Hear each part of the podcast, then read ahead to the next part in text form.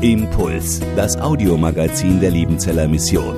Predigten, Veranstaltungen und Specials weltweit am Leben dran. Impuls zum Nach- und Weiterdenken.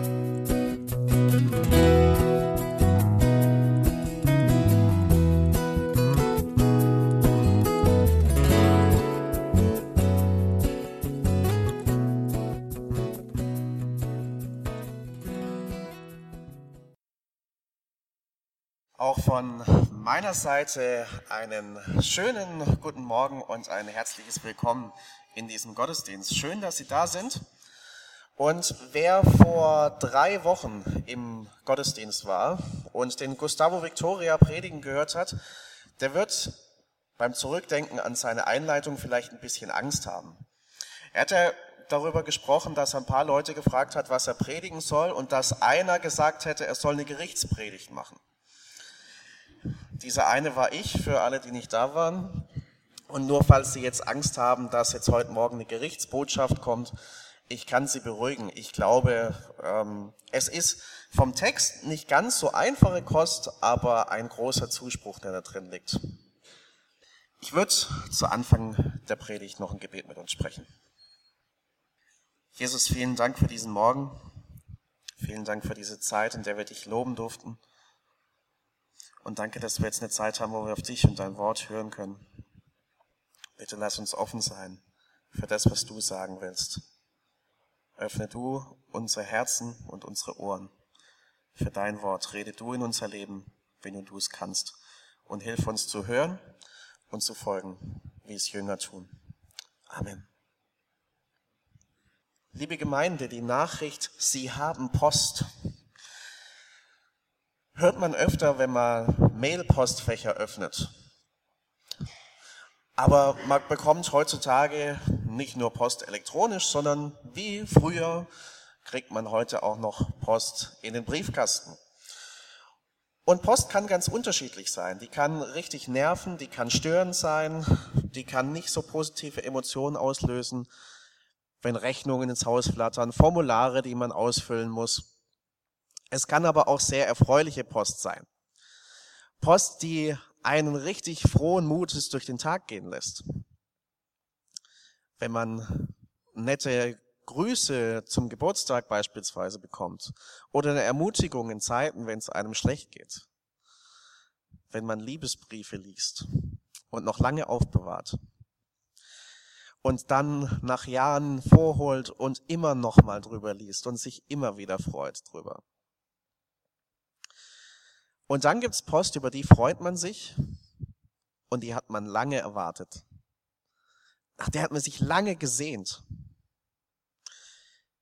Als ich meine letzte Predigt hier gehalten habe, das war kurz vor Beginn der Fußball-Weltmeisterschaft, kam eine Person danach auf mich zu und hat mich dafür kritisiert, dass ich so kurz vor der WM gesagt habe, ich habe eine Predigt ohne Fußballbeispiel vorbereitet. Naja, weil ich kritikfähig bin, ändere ich das heute und bringe wieder ein Fußballbeispiel. Jetzt fragen Sie sich, was hat Fußball mit Post zu tun? Kommen wir gleich drauf. Im Jahr 2013 war es, es ist noch gar nicht so lange her, da hat der VfB Stuttgart zum letzten Mal ein DFB-Pokalfinale gespielt. Und ich weiß noch gut, ich war beim Halbfinale gegen den SC Freiburg im Stadion, hab gejubelt, als der Sieg feststand und der Finaleinzug und hab mir so gedacht, Mensch, jetzt beim Pokalfinale in Berlin im Olympiastadion dabei sein, das wär's. Ich habe gewartet, bis die Möglichkeit da war, um sich für Tickets zu bewerben. Das habe ich gemacht. Und dann ging das Warten los. Immer wieder hier in mein Postfach, als ich noch Student hier war, geguckt und geschaut, ist was drin, ist was gekommen. Ach, kein Umschlag drin oder nicht der, auf den ich gewartet habe. Und dann weiß ich noch, es war das Wochenende vom Teenager-Missionstreffen im Mohnbachtal, wo ich dann mitgearbeitet habe. Und ich hatte Samstag Nachmittag ein paar Stunden Pause, bin hier auf dem Berg und bin einfach mal, ohne jetzt wirklich an die Karten zu denken, zu meinem Postfach gelaufen. Und ich fische da einen Umschlag raus. Ich schaue drauf und sehe das Logo Deutscher Fußballbund, DFB. Die Fußballfans unter, äh, unter uns werden das nachvollziehen können, die anderen eher weniger. Als ich diesen Umschlag in der Hand hatte, habe ich es mit so einem leichten Zittern in der Hand zu tun bekommen. Ich sag, wie cool wäre das, wenn jetzt da das drin ist, woran ich mich, wonach ich mich gesehnt habe. Und ich mach, mach das in meiner WG auf. Da sind die Karten drin. Zwei Karten fürs Finale im Berliner Olympiastadion. Es war gerade niemand in der WG und so konnte ich die Freude ohne Probleme rauslassen und äh, mal einen lauten Schrei und einen lauten Jubel loslassen. Es war ein tolles Erlebnis. Ähm, wir haben es zwar verloren gegen den FC Bayern München, aber damals war der FC Bayern ja auch noch eine richtig starke Fußballmannschaft. Ja, wie gesagt, das war Post, nach der ich mich gesehnt habe, die ich erwartet habe, die ich mir gewünscht habe. Viele von uns in unserem Leben, wir sehen uns vielleicht auch nach Post. Post von Gott der berühmte Zettel vom Himmel, der mir ganz genau sagt, wie ich mich in einer bestimmten Situation verhalten soll, was ich in einer bestimmten Situation machen soll und wie ich mich entscheiden soll, welchen Beruf ich wählen soll, welchen Partner ich nehmen soll, wie ich mich in einer Beziehung zu einem bestimmten Menschen verhalten soll. Das wünsche ich mir. Und ich habe solche Situationen schon gehabt, wo ich gesagt habe, Gott, ich würde jetzt wirklich gern schriftlich bekommen, was du von mir möchtest. Kennen Sie das? Der Zettel von Gott, der Zettel vom Himmel, den man haben möchte. Post, nach der man sich sehnt, aber die irgendwie nicht kommt. Zumindest ich habe noch keine solche Post bekommen.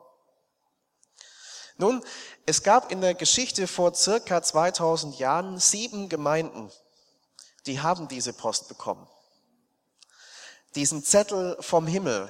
Okay, nicht direkt vom Himmel, der ist nicht direkt runtergefallen, sondern er wurde von Jesus selbst einem Menschen mit Namen Johannes diktiert, der ihn dann an die einzelnen Gemeinden übermittelt hat. Sieben sogenannte Sendschreiben, die wir in der Offenbarung in den Kapiteln zwei und drei haben. Und eines dieser Sendschreiben schauen wir uns heute an. Es ist nicht direkt der Zettel vom Himmel für uns persönlich, sondern an eine ganz bestimmte Gemeinde gerichtet. Aber ich bin davon überzeugt, auch wir können heute sehr, sehr viel für uns daraus lernen. Obwohl es erstmal, wenn man sich den Brief anguckt, gar nicht so scheint. Es ist ein Sendschreiben, das an eine Gemeinde mit dem Namen, in der Stadt mit Namen Smyrna gerichtet ist. Smyrna war damals eine bedeutende und blühende Handelsstadt. Eine Stadt, die an Reichtümern der großen Stadt Ephesus eigentlich in nichts nachstand. In der haben sich griechische und jüdische Handelsherren immer wieder eingefunden. Und da gab es auch eine christliche Gemeinde. In dieser Großstadt. In dieser Stadt, wo auch römische Gottheiten verehrt wurden, gibt es diese christliche Gemeinde. Und an diese Gemeinde ist ein Brief gerichtet, den ich uns als Predigtext heute vorlesen möchte. Wer mitlesen möchte, der Text findet sich in Offenbarung Kapitel 2, die Verse 8 bis 11. Offenbarung 2, die Verse 8 bis 11. Und da heißt es, und dem, dem Engel der Gemeinde in Smyrna schreibe. Das sagt der Erste und der Letzte der tot war und wieder lebendig geworden ist. Ich kenne deine Bedrängnis und deine Armut. Du bist aber reich. Und die Lästerung von denen, die sagen, sie seien Juden und sind's nicht, sondern sind die Synagoge des Satans.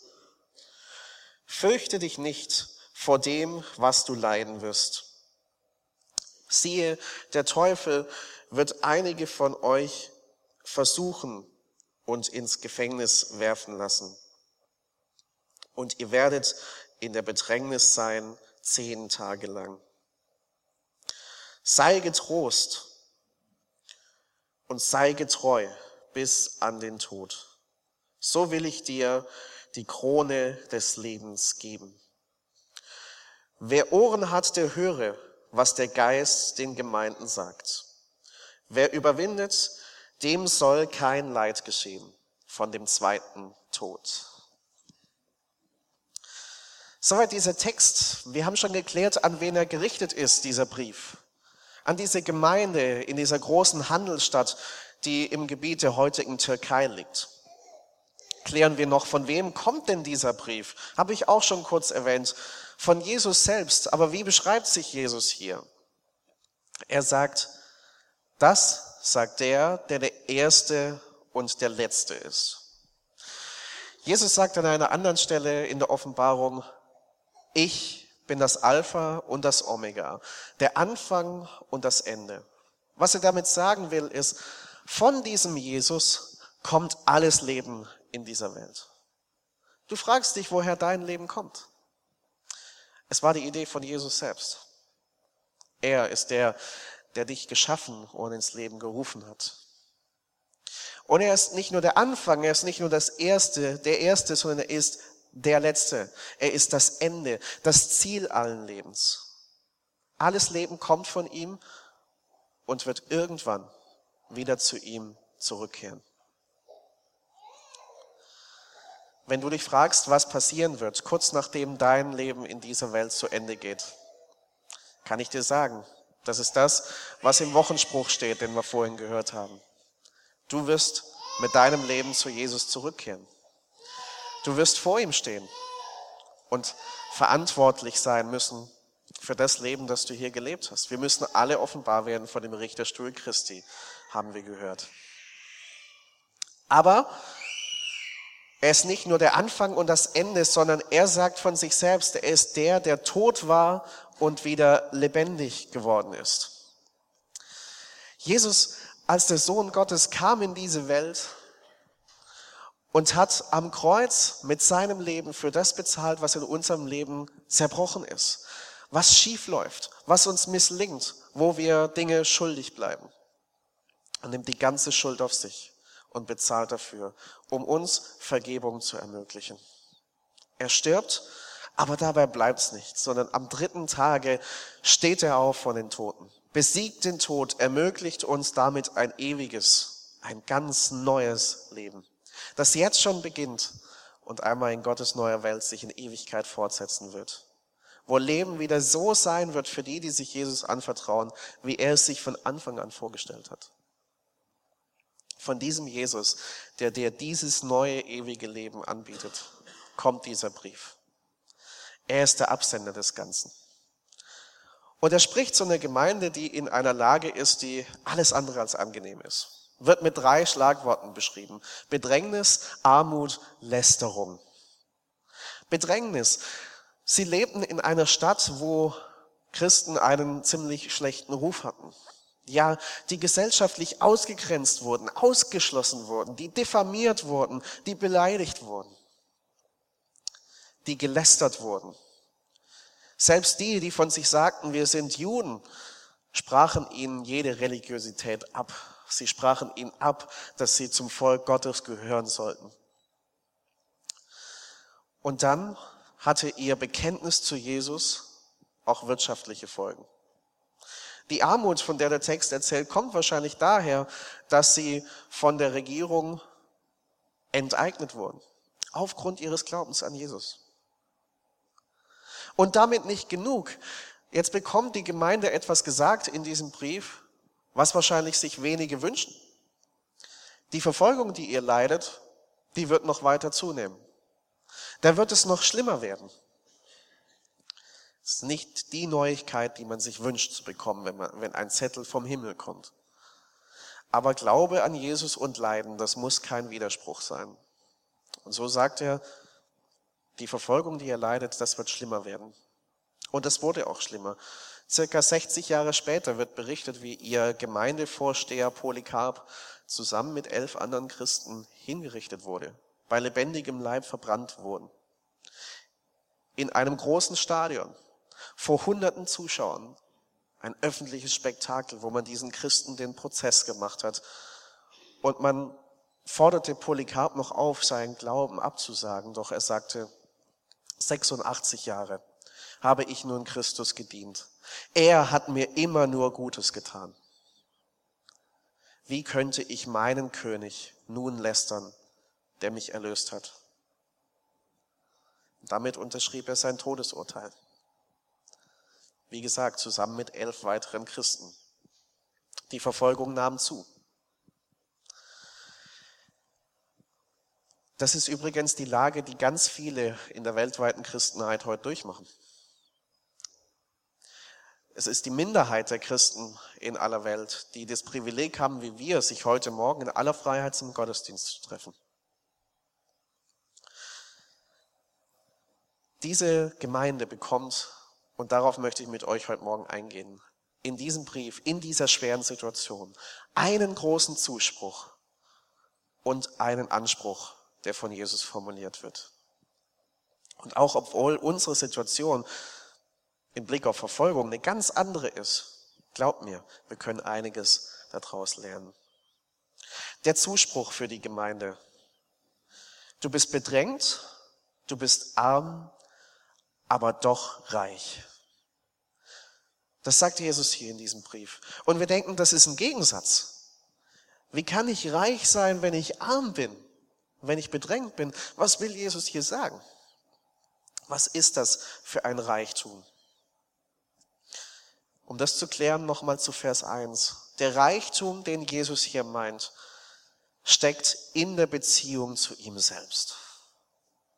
In der Beziehung zu dem, der sagt, ich bin der Erste und der Letzte. Egal, was euch Menschen antun, glaubt mir, ich bin souverän, ich habe alle Macht, ich stehe immer noch darüber und ich habe in dieser Geschichte das letzte Wort. Ich war tot und bin lebendig geworden. Wenn ihr auf mich vertraut, hat selbst der Tod in eurem Leben nicht das letzte Wort. Sie können euch dieses Leben nehmen, aber das ewige Leben, das ihr in der Verbindung zu mir haben könnt, das nimmt euch niemand. Das ist die Krone des Lebens. Die kann euch niemand nehmen. Es ist der Reichtum, die Beziehung zu Jesus zu haben und das, was er schenkt nicht nur in Ewigkeit, sondern im Hier und Jetzt, dass er uns beisteht und sagt, ich weiß, was du durchmachst. Oder ich gehe mit mir, mit dir dadurch. Ich gebe dir die Kraft, die du brauchst. Ich gebe dir die Orientierung, die du brauchst und zeig dir, wie du das durchstehen kannst. Ich bringe dich ans Ziel. Du bist bedrängt, du bist arm, aber du bist doch reich. Das will Jesus der Gemeinde hier sagen. Oder um es in einem Satz zusammenzufassen, man kann dieser Gemeinde zusprechen und auch uns und auch dir ganz persönlich zusprechen, wenn du an Jesus glaubst. Du hast Jesus und den kann dir keiner nehmen. Du hast Jesus und den kann dir keiner nehmen. Wie können wir jetzt mit diesem Vers und mit diesem Gedanken umgehen, wo wir nicht verfolgt werden? Zwei Akzente dazu. Zum einen kann es für uns bedeuten, dass wir für unsere Brüder und Schwestern beten, die genau diese Situation vor sich haben. Für sie beten, dass sie diesen Reichtum erfahren, in aller Bedrängnis, in aller Armut, dass sie den Reichtum, den sie in Jesus haben, wieder ganz neu erkennen und darüber froh und dankbar werden. Und für uns? Nun, wir machen gerade vielleicht keine Verfolgung durch. Aber Verfolgung ist eine Verlusterfahrung. Es ist der Verlust der Freiheit und letztlich der Verlust des eigenen Lebens. Und ich glaube, dass wir Verlusterfahrungen auch ganz gut aus unserem Leben kennen. Und die mögen anders aussehen. Der Verlust der eigenen Gesundheit. Der Verlust eines lieben Menschen, der plötzlich nicht mehr da ist. Der Verlust eines Arbeitsplatzes, und damit Verlust der finanziellen Sicherheit. Verlust von Beziehungen. Nicht nur wegen Todesfälle, sondern weil Beziehungen in Konflikten kaputt gehen. Weil ich Freunde verliere. Vielleicht auch deswegen Freunde verliere, weil ich mich zu diesem Jesus bekenne. Auch das kann bei uns vorkommen. Dass dir Leute den Rücken kehren und sagen, mit diesem frommen Spinner will ich nichts zu tun haben. Kann passieren. Es sind Verlusterfahrungen. Und wenn du gerade solche durchmachst, dann will ich dir das mitgeben. Du hast Jesus und den kann dir keiner nehmen. Du hast einen großen Reichtum, du hast einen Verlust und doch bist du reich. Ich möchte euch eine Geschichte erzählen, die diesen Gedanken meiner Ansicht nach sehr, sehr gut veranschaulicht. In den Jahren 1828 bis 1888 lebte in den USA ein Anwalt mit dem Namen Horatio Spafford. Und dieser Anwalt, wenn man seine Lebensgeschichte so betrachtet, er hatte ein erfülltes Leben. Er hat es geschafft eigentlich. Er hatte eine wunderbare Frau, fünf tolle Kinder und beruflich lief es, lief es super. Riesenbesitztümer, seine Anwaltskanzlei lief und alles war gut. Und dann sein einziger Sohn unter den fünf Kindern wird schwer krank, unheilbar krank und stirbt. Und damit nicht genug. Kurze Zeit später bricht in Chicago ein Riesenbrand aus. Viele Häuser brennen aus und so auch sein Anwesen. Fast sein gesamter Besitz ist dahin. Um sich davon zu erholen, beschließt er zusammen mit seiner Familie, dass sie Ferien, dass sie Urlaub in Europa machen. Und er hatte noch beruflich was in Chicago zu tun und sagte zu seiner Frau und zu seinen vier Töchtern, ihr fahrt schon mal voraus, ihr nehmt das nächste Schiff und in ein paar Tagen stoße ich zu euch und komme dann auch nach Europa rüber. Und sie gingen aufs Schiff, doch nur seine Frau sollte dort ankommen. Bei der Überfahrt auf offener See kollidierte dieses Schiff mit einem anderen Schiff. Und alle vier Töchter dieses Anwalts kamen dabei ums Leben.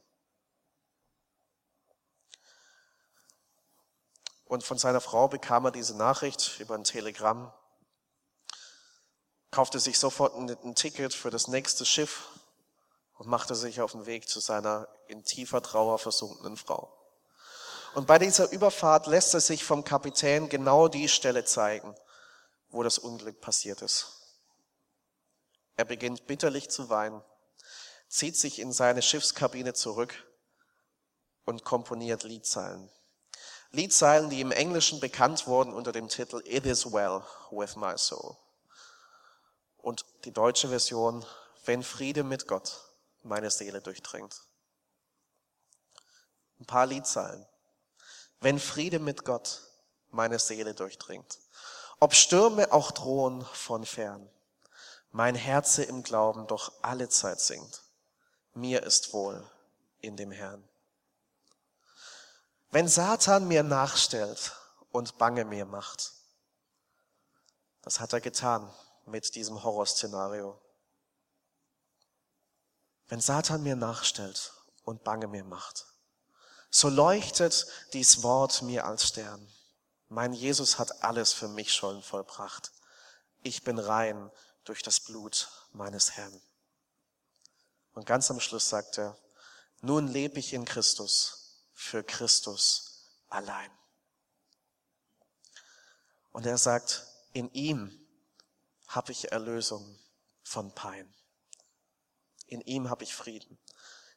Ich habe einen Riesenverlust zu beklagen, aber doch bin ich reich, weil ich habe Jesus, ich habe das Leben, das ewige Leben, das er mir gibt und ich weiß, ich habe viel verloren, aber meine Kinder, die auch mit Jesus verbunden waren, die werde ich wiedersehen.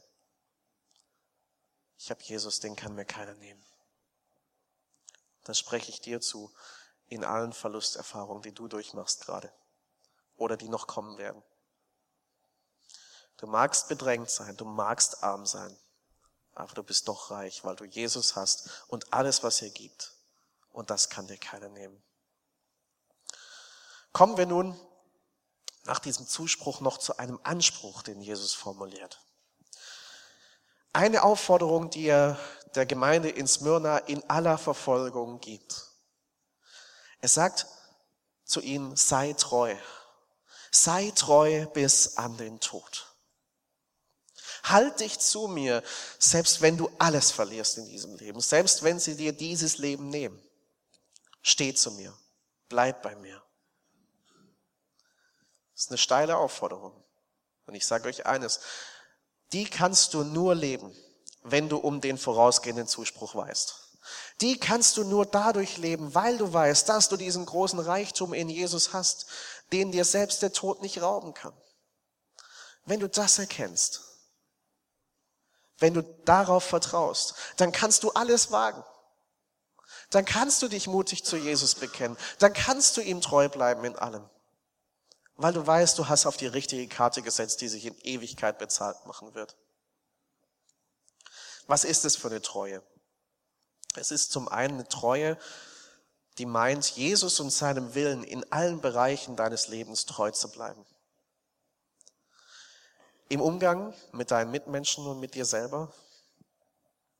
Im Umgang, wie du dich an deinem Arbeitsplatz gibst. In der Art und Weise, wie du deine Ehe lebst. Wie du mit Sexualität umgehst. Wie du mit deinen Finanzen umgehst. All diese Lebensbereiche dem Willen Gottes treu zu bleiben, selbst wenn es bedeutet, zu manchen Dingen Nein zu sagen, wozu die Welt Ja sagt und manchen Kommentar zu riskieren, warum machst du da jetzt nicht mit? Was bist du für ein frommer Spinner, dass du das nicht mit uns mitmachst? Dass du dazu Nein sagst, wie kann man nur?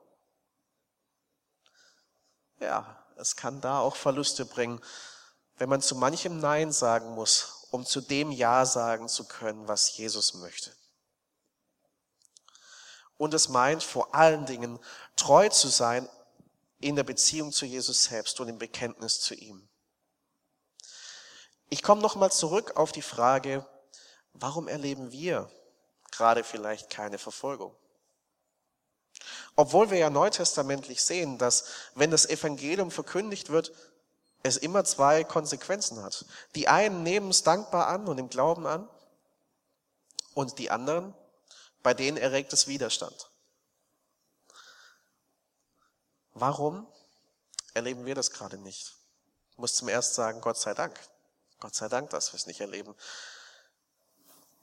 Aber ein Grund könnte sein, ich möchte nicht deine Treue zu Jesus absprechen, das steht mir überhaupt nicht zu. Aber ich möchte dir genauso wie mir eine Frage stellen. Kann es sein, dass unser Leben zu sicher ist? Kann es sein, dass wir unser Licht als Christen zu oft unter den Scheffel stellen?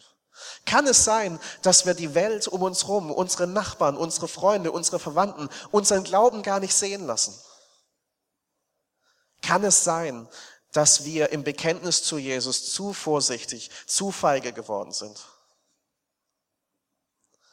Kann es sein, dass wir den Glauben zur Privatsache erklärt haben und sagen, ich glaube das, was ich glauben will, ich lasse meinen Nachbar glauben, was er glauben will und wir tun uns beide nicht weh, gut ist. Kann es sein, dass wir uns in unseren christlichen Kuschelclub zurückgezogen haben und rausgegangen sind aus der Welt, wo Jesus uns eigentlich reingesandt hat, um ihn, von ihm weiterzusagen? Versteht mich nicht falsch. Ich weiß, wie leicht das passieren kann. Ich bin selbst ein recht harmoniebedürftiger, beziehungsorientierter Mensch. Und das Einzige, das Wenigste, was ich will, ist eine Freundschaft zu einem Menschen aufs Spiel zu setzen. Dadurch, dass ich ihm von Jesus was erzähle. Und der mich vielleicht für verrückt erklärt und das war's dann mit unserem guten Kontakt. Das war's dann mit unserer Freundschaft. Um das zu verhindern, habe ich viele Chancen, um von Jesus weiterzusagen, ungenutzt gelassen. Obwohl es meine Freunde sind und ich mir sicher bin, sie hätten es mir auf keinen Fall übel genommen, wenn ich von meinem Glauben erzählt hätte, von dem, was ich mit diesem Jesus erlebe, von dem, wer er für mich ist und wie er mein Leben reich macht. Sie hätten es mir wahrscheinlich nicht übel genommen, aber aus meinem Harmoniebedürfnis heraus und weil ich das nicht gefährden wollte, war ich zu vorsichtig. Deswegen gilt diese Aufforderung auch für mich. Genauso wie ich es euch mitgeben will, wie ich es dir mitgeben will. Lasst uns wieder neu unser Licht hervorholen und vor der Welt leuchten.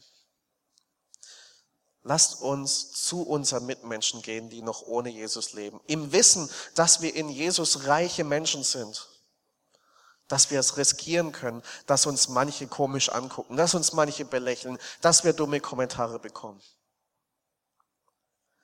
Dieses Risiko ist es doch wert. Und deswegen möchte ich mir und dir die Frage stellen, welchem Menschen könntest du in der kommenden Woche von Jesus erzählen? Bei wem könntest du vielleicht mal ein Risiko eingehen, wo du nicht weißt, wie der andere reagiert? Aber wo du sagst, um Jesu willen will ich's tun. Damit andere auch zu diesem großen Reichtum kommen, den ich in Jesus gefunden habe. Lass dein Licht leuchten. Lass die Menschen wissen, dass du mit Jesus lebst. Lass sie deinen Glauben sehen und wie du ihn lebst. Erzähle ihnen von dem, was du mit diesem Jesus erlebst. Ich komme zum Schluss und fasse zusammen. Der Text gibt nicht nur der Gemeinde in Smyrna, sondern auch uns einen großen Zuspruch in aller Verlusterfahrung, die wir in diesem Leben durchmachen.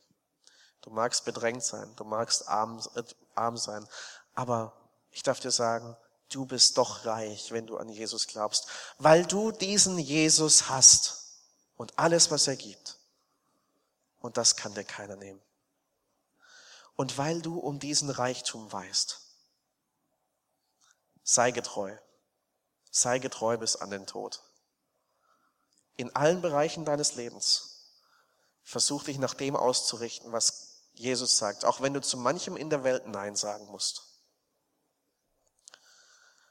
Und bekenne Jesus mutig vor anderen Menschen.